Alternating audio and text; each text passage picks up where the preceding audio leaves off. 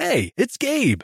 I want to recommend a podcast I think you'll enjoy called What Could Go Right.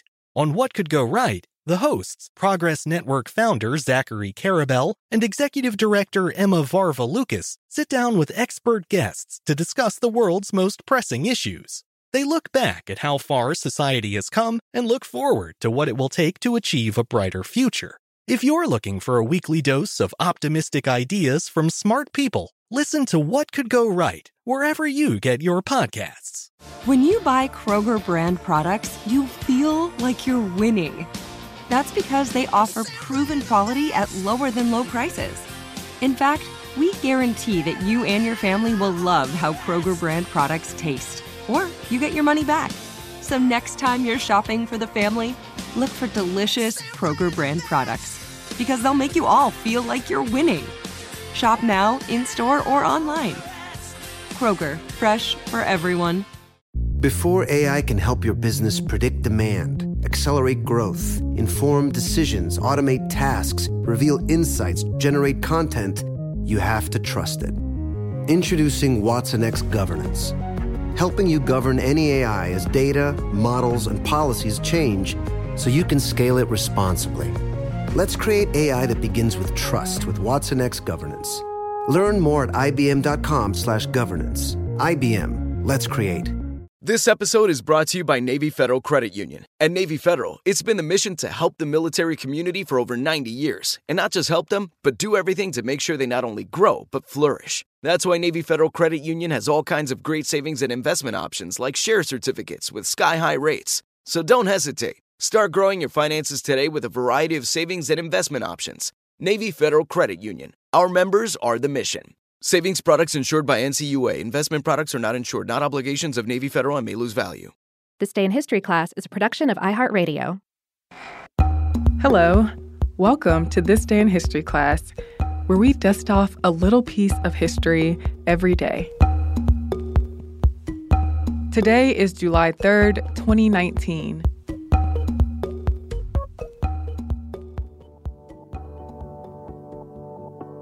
The day was July 3, 1938.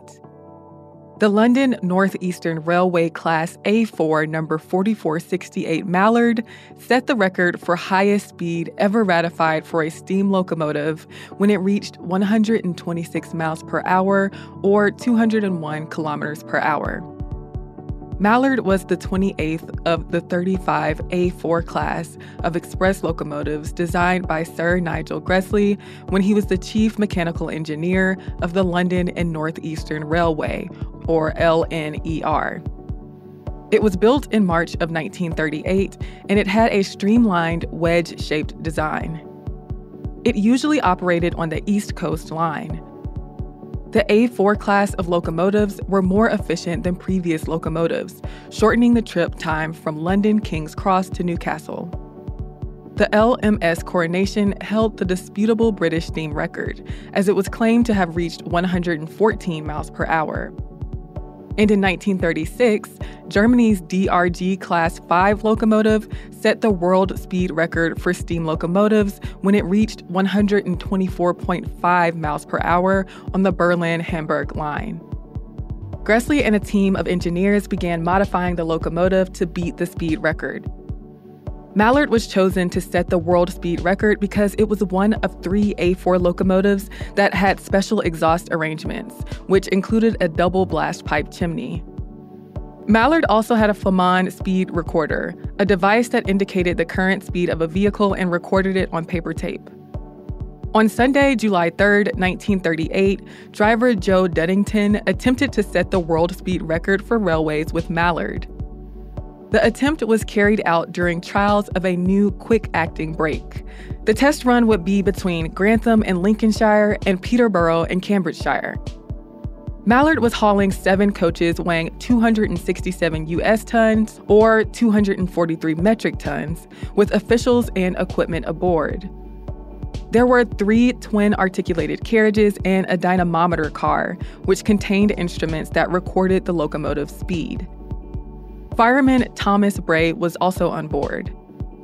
The remaining crew and technical team weren't told that the trip was an attempt to beat the world speed record until after the train's northbound run from Wood Green, North London. Notably, nobody from the LNER magazine was aboard, so the magazine had to use an account from the Railway Gazette. Mallard went through Grantham Station at 24 miles per hour, then accelerated up to 60 miles per hour over the next two and a half miles, eventually reaching 75 miles per hour. As Mallard went down Stoke Bank, the dynamometer card recorded the speed at 120 miles per hour, beating the British steam record. The train would soon have to slow down at the Essendine curves, but there was a little time to accelerate before that point. So the crew did, and the train made it to 126 miles per hour, beating the world record. It maintained a speed between 123 and 126 miles per hour for nearly two miles. It was possible they could have gone faster had they not had to slow at Essendine. Shortly after Mallard set the record, the force from the brakes caused Mallard's big end bearing for the middle cylinder to overheat, and it had to go slow into Peterborough. It then had to go into the workshop for repairs. Mallard retired from service in 1963. Between 1982 and 1988, it was restored to working order and completed runs until 1989. Mallard still officially holds the world record, though others have made unsubstantiated claims of reaching faster locomotive speeds. I'm Eves Jeffcoat, and hopefully you know a little more about history today than you did yesterday. If there's something that I missed in an episode, you can share it with everybody else on Twitter, Instagram, or Facebook at TDIHC Podcast. We'll be back with more history tomorrow.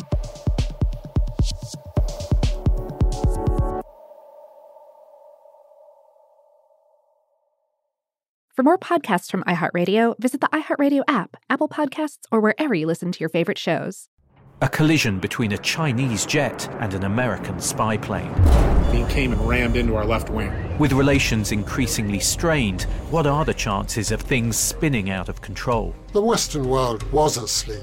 I'm Gordon Corera. I'll be exploring the friction in this most important of relationships and asking Has the West taken its eye off the ball? You cannot ignore China. From BBC Radio 4, this is Shadow War China and the West. Listen wherever you get your podcasts. Hello, iHeart listener. We have a confession to make. Both iHeart and this commercial you're listening to right now would probably sound a heck of a lot better on the new Roku Pro Series TV. It's got side firing speakers that fill your room with sound, Dolby Atmos audio that puts you right in the middle of the entertainment, and the ability to pair seamlessly with your home theater sound systems that already have surround sound and booming bass. If all that sounds too good to be true, it'll sound even better on the new Roku Pro Series. Your hearing isn't better, your TV is. This is Malcolm Gladwell from Revisionist History. eBay Motors is here for the ride. With some elbow grease, fresh installs, and a whole lot of love, you transformed 100,000 miles and a body full of rust into a drive that's all your own. Brake kits, LED headlights, whatever you need, eBay Motors has it. And with eBay Guaranteed Fit, it's guaranteed to fit your ride the first time, every time, or your money back. Plus, at these prices, you're burning rubber, not cash. Keep your ride or die alive at ebaymotors.com. Eligible items only, exclusions apply.